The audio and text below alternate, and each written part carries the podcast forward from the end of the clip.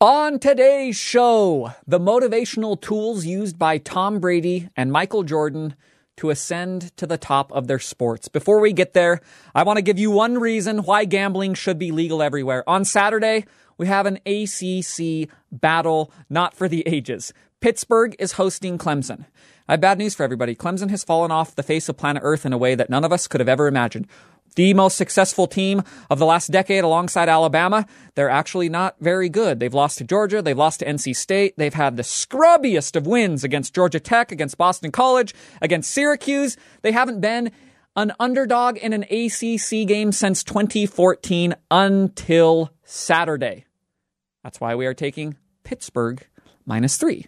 Now, you're probably thinking, Pittsburgh, hmm, I don't feel great about that. Well, yeah, you shouldn't. Pittsburgh, they're the ultimate team that zigs when you want them to zag. If you think they're good, they're going to play bad. If you think they're bad, they're going to play good. That's just how the Pittsburgh Panthers function when they play football. Now, this year, they've played great football. For the most part, one little exception, their only loss to the Western Michigan Broncos. What version of Pittsburgh are we going to get on Saturday? Against this version of Clemson? Does it even matter? I say no. That's why we are rolling with Pittsburgh Panthers. Minus three to beat the Clemson Tigers. We have our reason why gambling should be legal everywhere. Because the ACC is the most unpredictable conference in the history of football. So let's trust in the team that symbolizes unpredictability more than any team in the nation. And now, sports with Chris Rawl.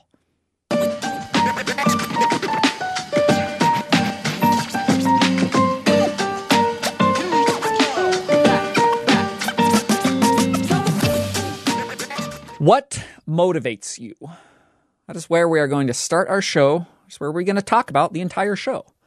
Uh, just the idea of how do you become a better version of yourself? These are both never never ending questions for those of us who are continually looking to create positive change within our lives. I am that. I'm assuming that everybody who is listening is that. Just how can I be better tomorrow than I was today?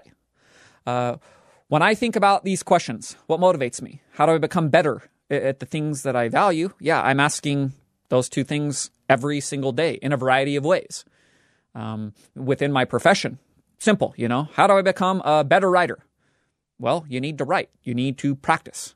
It's repetition over and over, it's reading, it's exposing yourself to just more words and information. That is going to help that process in general and then doing it over and over and over. That's how you become better. How do you become a better podcaster? It's the same idea. Um, you can hone in on little things. Don't say um as much like you just did. Don't say like as much. Speak clearly. Don't mumble over your words like you do sometimes. All those types of things. But ultimately, it's about getting in front of a microphone and doing it again and again and again and trusting in yourself to learn from your mistakes and try and get better. How to become a better guitar player. It's the same thing. Just practice, play. Stretch those nice, meaty fingers that I have right here and work them up and down the fretboard over and over. Play over and over, right? How do I increase knowledge? Something that I always am looking for more of. It's reading. It's going on the internet and reading all these sports articles. It's reading fiction in my own life or poetry, whatever you want. Doesn't matter, but one of the foundational principles of getting smarter and trying to better yourself in that area. It's just exposing yourself to information. Back when I used to play basketball, same thing. How do you become a better basketball player? What motivates you to be better? Uh, yeah, I, I just want to be good at this thing that I value doing. So I'm going to go and play pickup all the time, and I'm going to shoot in an empty gym and shoot in my backyard when I'm a kid, all that kind of stuff. In present day, the most important thing for me, as I've spoken about, and I'll speak about more, golf. What motivates me within that sport? Uh, how do I become better at that sport? Those are two things that I'm going to get into more as this show goes along. However, I want to take a quick detour and kind of bring the world of professional sports into things when it comes to motivational fuel and what you actually use to answer those questions and ultimately become a better version of yourself. Seth Wickersham is a writer for ESPN. He recently wrote a book about the New England Patriots dynasty. Belichick, Brady, everything that went into the last 20 years of that dynastic run. I haven't read it yet, but I was reading an ESPN article that was kind of summarizing some of the key points of the book because I'm interested by it and I go, ooh, I want to see what's going on in there before I actually read it. And there's a paragraph that I came across that ties in nicely to what motivates you. At the very top of this sport, Tom Brady. Uh, and I want to share that paragraph with you right now that pertains to this Wickersham book that he wrote, uh, and this comes from ESPN. Toward the end of the dynastic run, Bill Belichick commissioned an internal study to examine the traits of transcendent athletes. Michael Jordan, Kobe Bryant, Tiger Woods, and Tom Brady were interviewed, among others. The study revealed that while the motivations of the rest of the elite athletes centered around the themes of rage and manufactured conflict, Brady was different. He felt most at the peak of his powers, not when he was measuring the size of the chip on his shoulder, but when he was in a loving and supportive environment, Wickersham writes. End quote. So now we arrive at a very fascinating conversation that I'm going to have with myself uh, and with you listening that revolves around what motivates you and how you utilize that to become the best version of yourself and how it really ties into kind of one of the constant themes of this show that I love talking about. Uh, there's not really one particular specific correct way to do anything.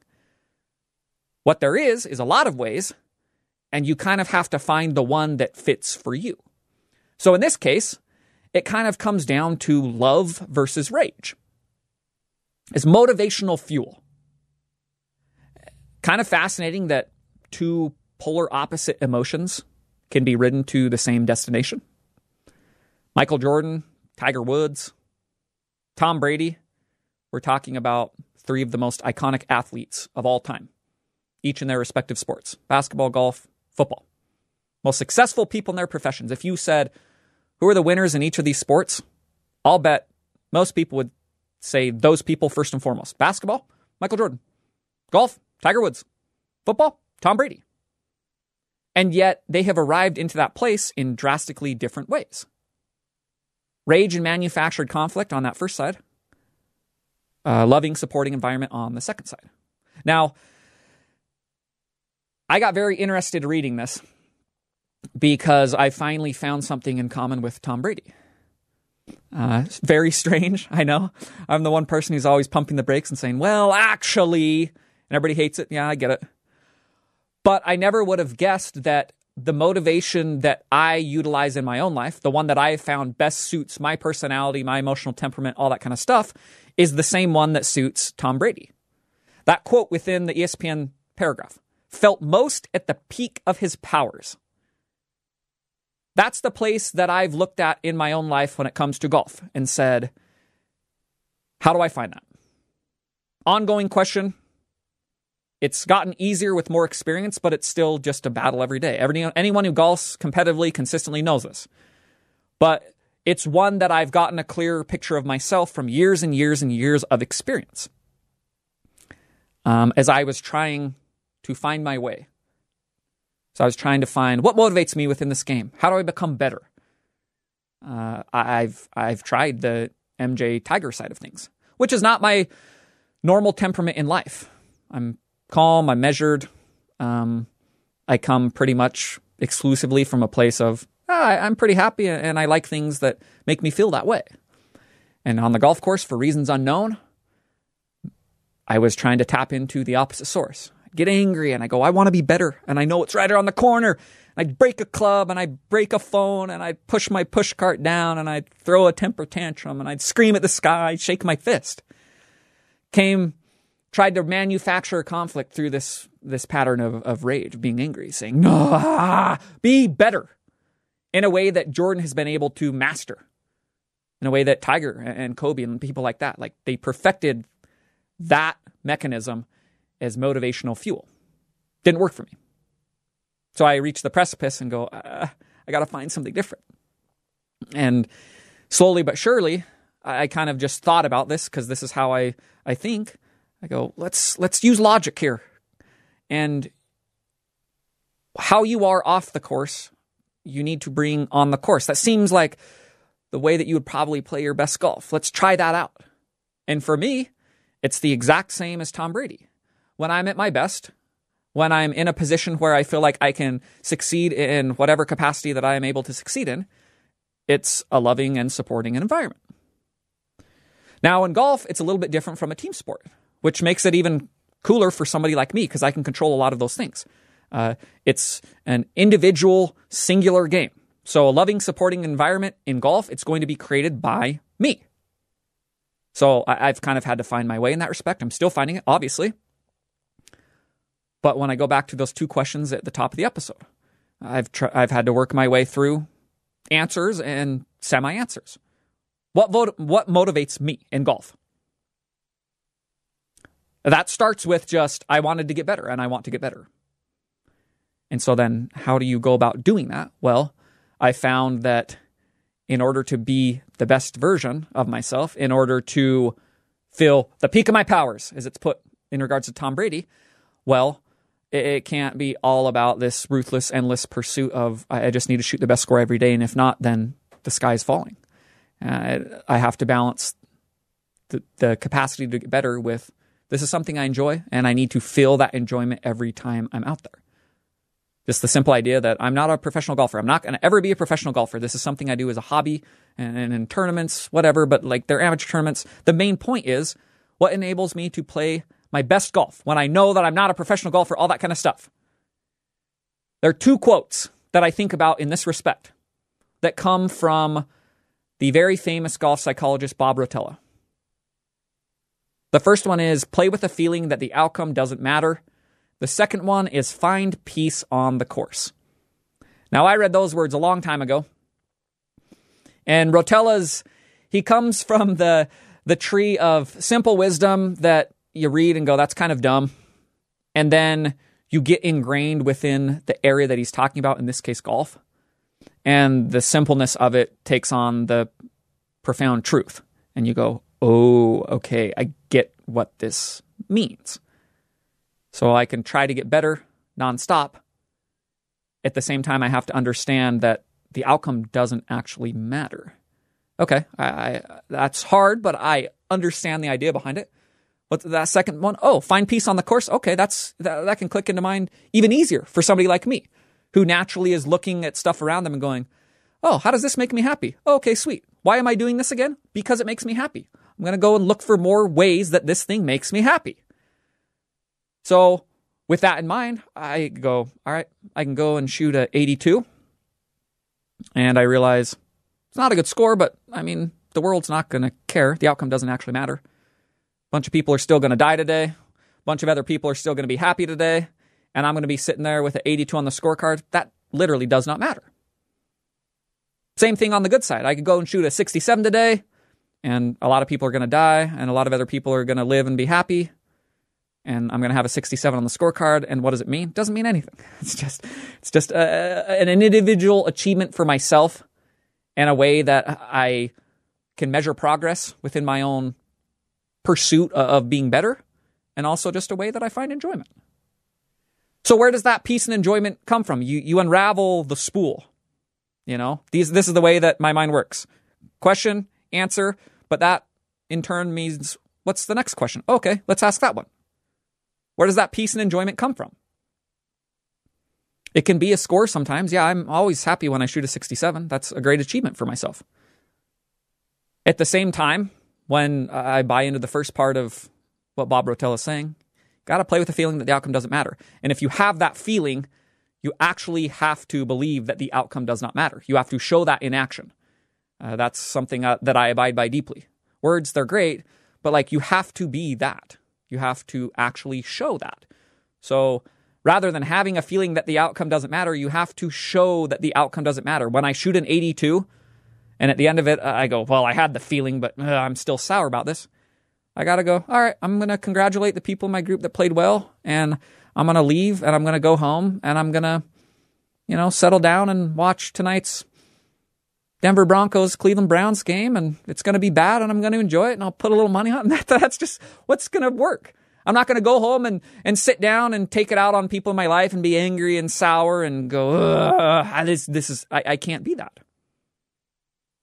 So then there are other areas.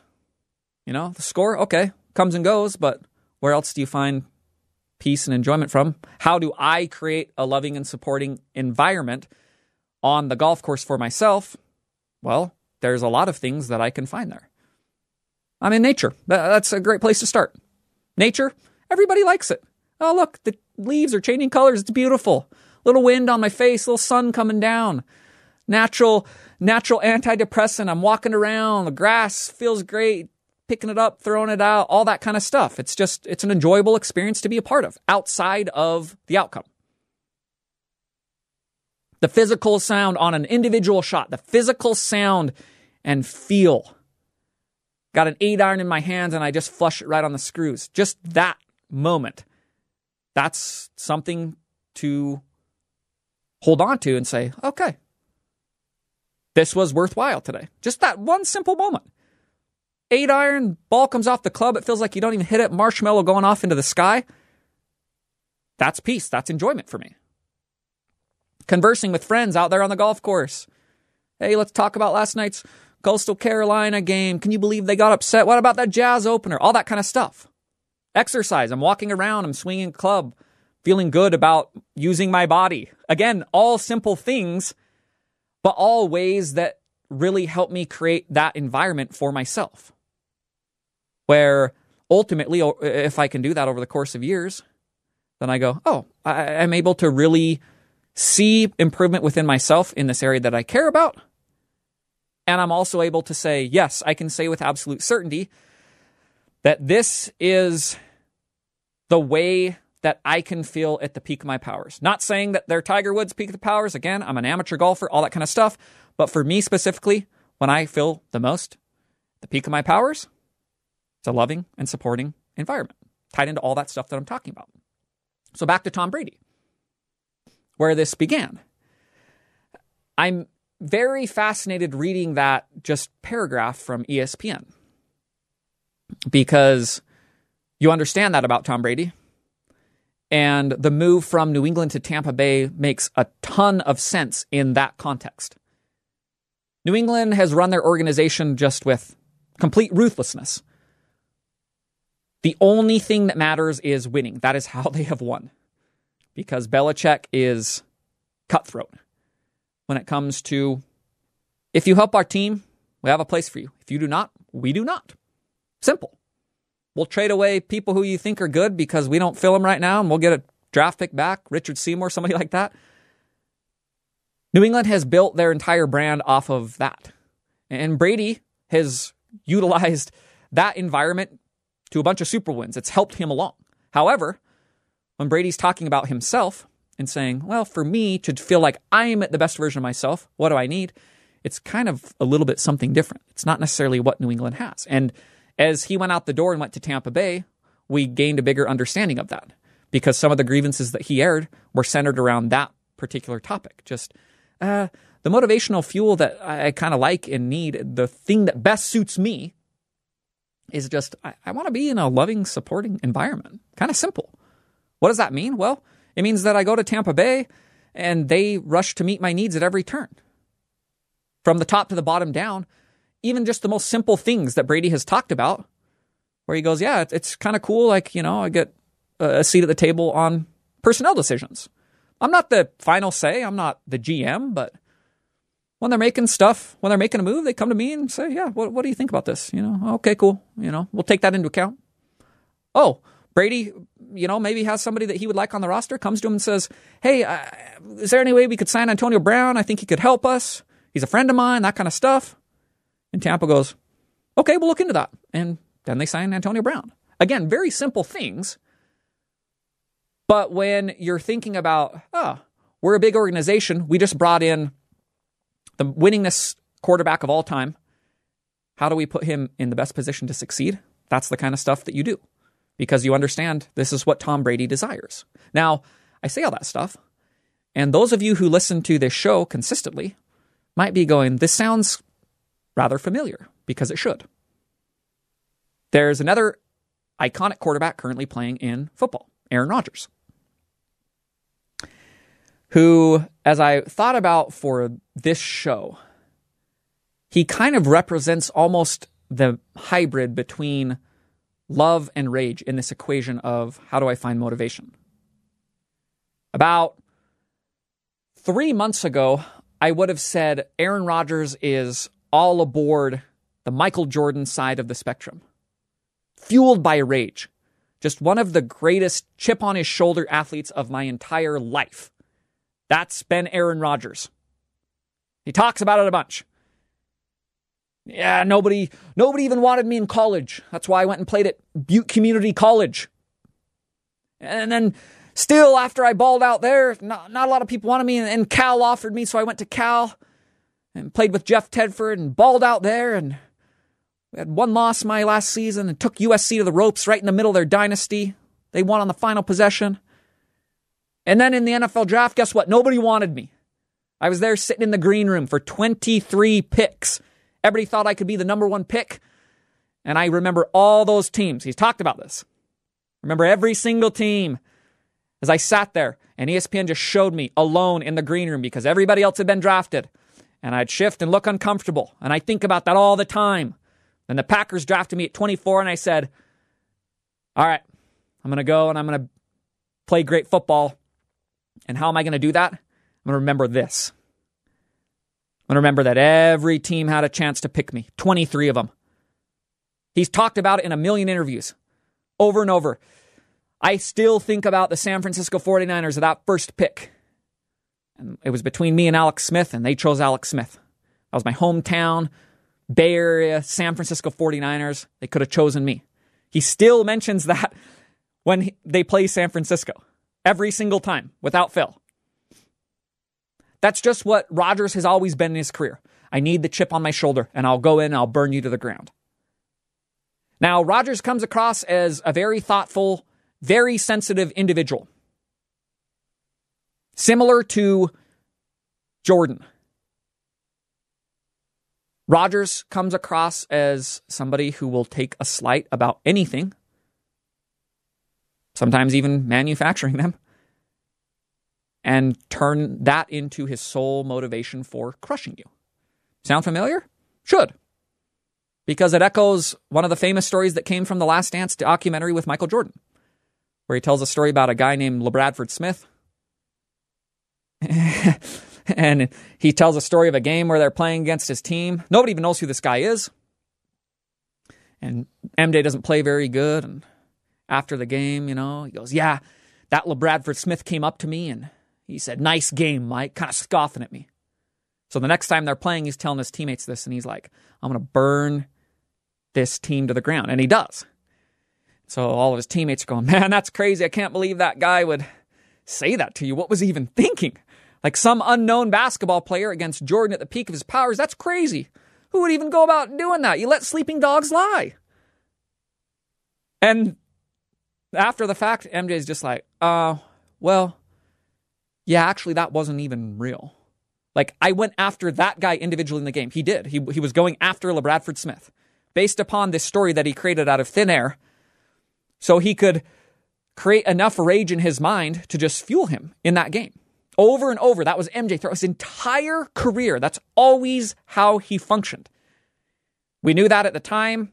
It's threaded throughout all of the stories he tells in The Last Dance. It's just that's the way that Michael Jordan ascended to the top of his profession. Two different things, but Brady utilizes the love, Jordan utilizes the rage. Both go to the same place.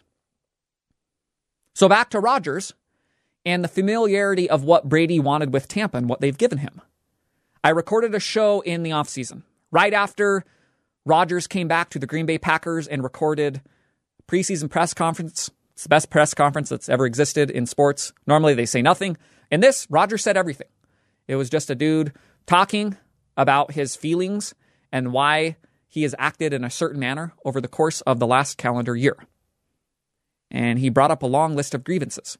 And this is where I got a greater sense of Rodgers on the motivational spectrum and realized, oh, he uses both of these things. He needs a loving, supporting environment, and he needs rage. Both of them. I don't know which one he needs more, but as he starts talking in this press conference, and he's bringing up grievances, and I'm reading between the lines, and sometimes he's just verbalizing it directly, I get the sense of, okay, this guy craves what I want within my own life and that I use within my own golf game love, and support in an environment. He talks about the same thing that Brady has gotten in Tampa Bay. Input on personnel moves starts there. Just, yeah, I think it's a little bit weird that, I mean, I've been the best player in football for a decade. And the Packers have never really came to me and just asked for my thoughts on something. Just like a simple, when you're trying to form a, a relationship that's healthy, sometimes you just ask people, hey, what do you think about this? You know? Granted, this isn't going to be final say, but just what, what are your thoughts? He said, I never got that, you know?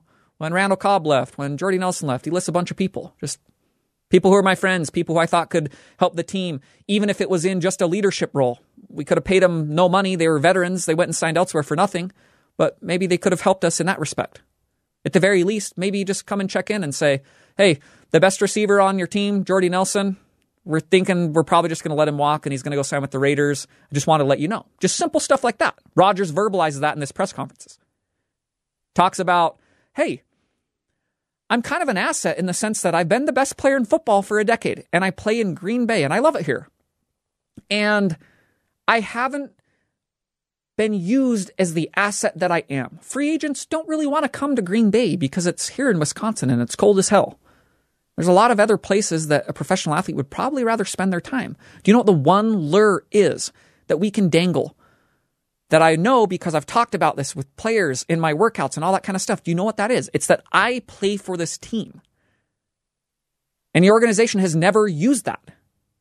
They've never said, hey, let's work in unison together to where Rodgers, uh, maybe let's come and, and pitch so and so, and we can get a better wideout or we can get a better defender, this and that.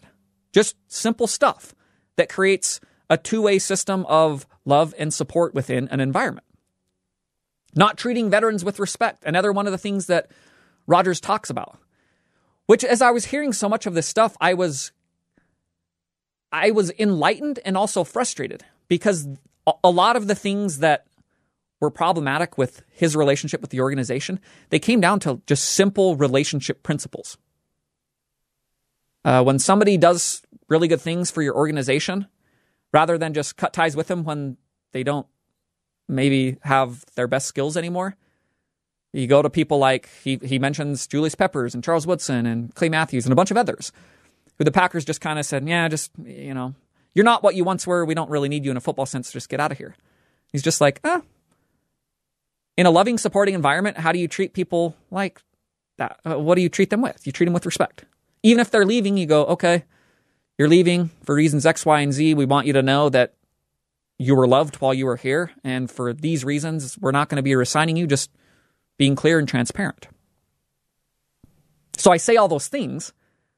And we go back to Tom Brady, and I go, yeah, okay. I mean, that's all of the stuff that Tom Brady has utilized or that Tampa has utilized with Tom Brady. Use him as the lure. Give him a seat at the table. Talk to him. Make him feel loved. Make him feel supported. Things that all human beings crave. And some people, that is the thing that they need more than other specific things. Tom Brady, he's one of them. Rodgers, he needs that more than I would have thought prior to this offseason. Then he speaks up and says that, and I go, oh, okay. That's more of a humanistic side than I would have expected from a dude who I know comes from the Michael Jordan camp of rage and conflict. So I'll go back to Jordan. Just the most iconic athlete in sports that I associate with rage. I associate with just a scorched earth mentality that he brought in from day one in the NBA until the day he left. If you want a good grasp of Jordan, go and watch his induction speech into the Hall of Fame, where usually everybody's just like, oh, I'd like to thank, you know, my wife and my kids and, my coach and it was a great time playing basketball and I'm glad I won this championship and wow, really incredible. I'm in, in awe that I was uh, able to just have a career like this, you know, just your normal stuff. Kind of boring, honestly. Jordan's was the opposite. Jordan's was kind of scintillating because it was unfiltered Michael Jordan. He couldn't turn that part of him off. His entire Hall of Fame speech, it's just a long list of grievances and people who wronged him that he used in order to burn the NBA down. This person cut me when I was in eighth grade, and that person tried to stop me in this particular game, and you did this, and you did this, and you did this. And he never really stopped. And then he's just like, yeah, that's, and I'm in the Hall of Fame. it was the perfect window into how Jordan became what he was. He perfected the art of taking rage and using that as gasoline in the engine and doing it every single day. That's why so many people, more than the championships with Jordan, I think why so many people hold him in high esteem, especially in context of present day NBA where you got a rest day and you're maybe not trying as hard today. Jordan just brought it all the time because that's the only way he knew how. When you're manufacturing rage and conflict at every turn, you'd show up for a January game against the Bullets and LaBradford Smith and say, How am I going to just play out of my mind in this game in the same way that I would in game seven of the Eastern Conference Finals? I'm going to make up this story about this guy and I'm going to go after him ruthlessly, like a dog with blood on its mouth. That's how I'm going to play my career out. So, this is interesting for this whole discussion because now we wrap everything together and I go back to my own professional golf game and I go, well, there's no right or there's no wrong. There's just finding what works for you. And that Jordan style of motivation, I have very close friend who I golf with all the time, who's a very calm, measured individual off the course, much like myself, happy, enjoys stuff. And yet, the way that he has to play his best golf is polar opposite of mine. I'm on the Brady side. He's on the Jordan side. We've had this conversation a bunch. Just, oh, it's kind of interesting. Like, we can't function in the opposite environment. It's not necessarily good for us. The way that I have to shoot a 68, it's all the things I spoke about. It's me staring at the clouds going, what a beautiful, does that look like a Ferrari to any of you? oh man, these leaves, and oh, did you feel that? I, I, do you ever get that feeling when you hit a chip just perfect? Just this weird stuff that I need. And then he's on the other side, and when he's playing his best golf, he comes out and he misses a shot a little bit, and he helicopters a wedge into a tree and gets it stuck, and and he misses a putt from ten feet, and he smashes his putter against his push cart and smashes it up and down and tosses it into a lake. I've seen all this happen, which if just any random observer saw, they'd go, this is a crazy person. And yet at the same time, we get to the end of the round and I go, yeah, I shot a, oh, I shot a 69. That's a great round for me. What'd you shoot? He goes, I shot a 69 and I feel good about that. And we've gotten to the same destination in drastically different means. So back to the professional world, Brady has ruled the NFL for two decades needs a loving, supporting environment. That's how he motivates himself. Michael Jordan, he ruled the NBA for over a decade. He took rage and manufactured conflict. That's what I need to motivate myself. Why I like to talk about this, why I think today's conversation is really interesting, is just it leans into the idea that there is no correct one size fits all when it comes to virtually anything. In this case, motivation. Everybody always looks for the the golden key. Well, what worked for you? Well, that's going to work for me. And I go, I can tell you what worked for me, but it's it might be exclusive to me. I don't know. It might help you. But ultimately, if you're listening to this and you're, and you're thinking about it in terms of your own life, it's up to each individual. It's up to each individual. Uh, you're the person who has the best understanding of yourself.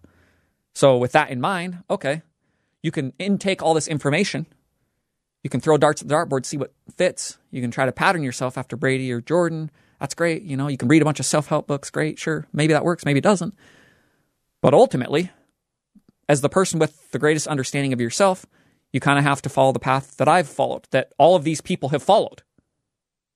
Because you are going to be the person who finds the answer to that question.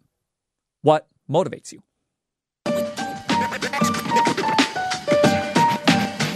Remember to subscribe to our YouTube channel at CEO.com.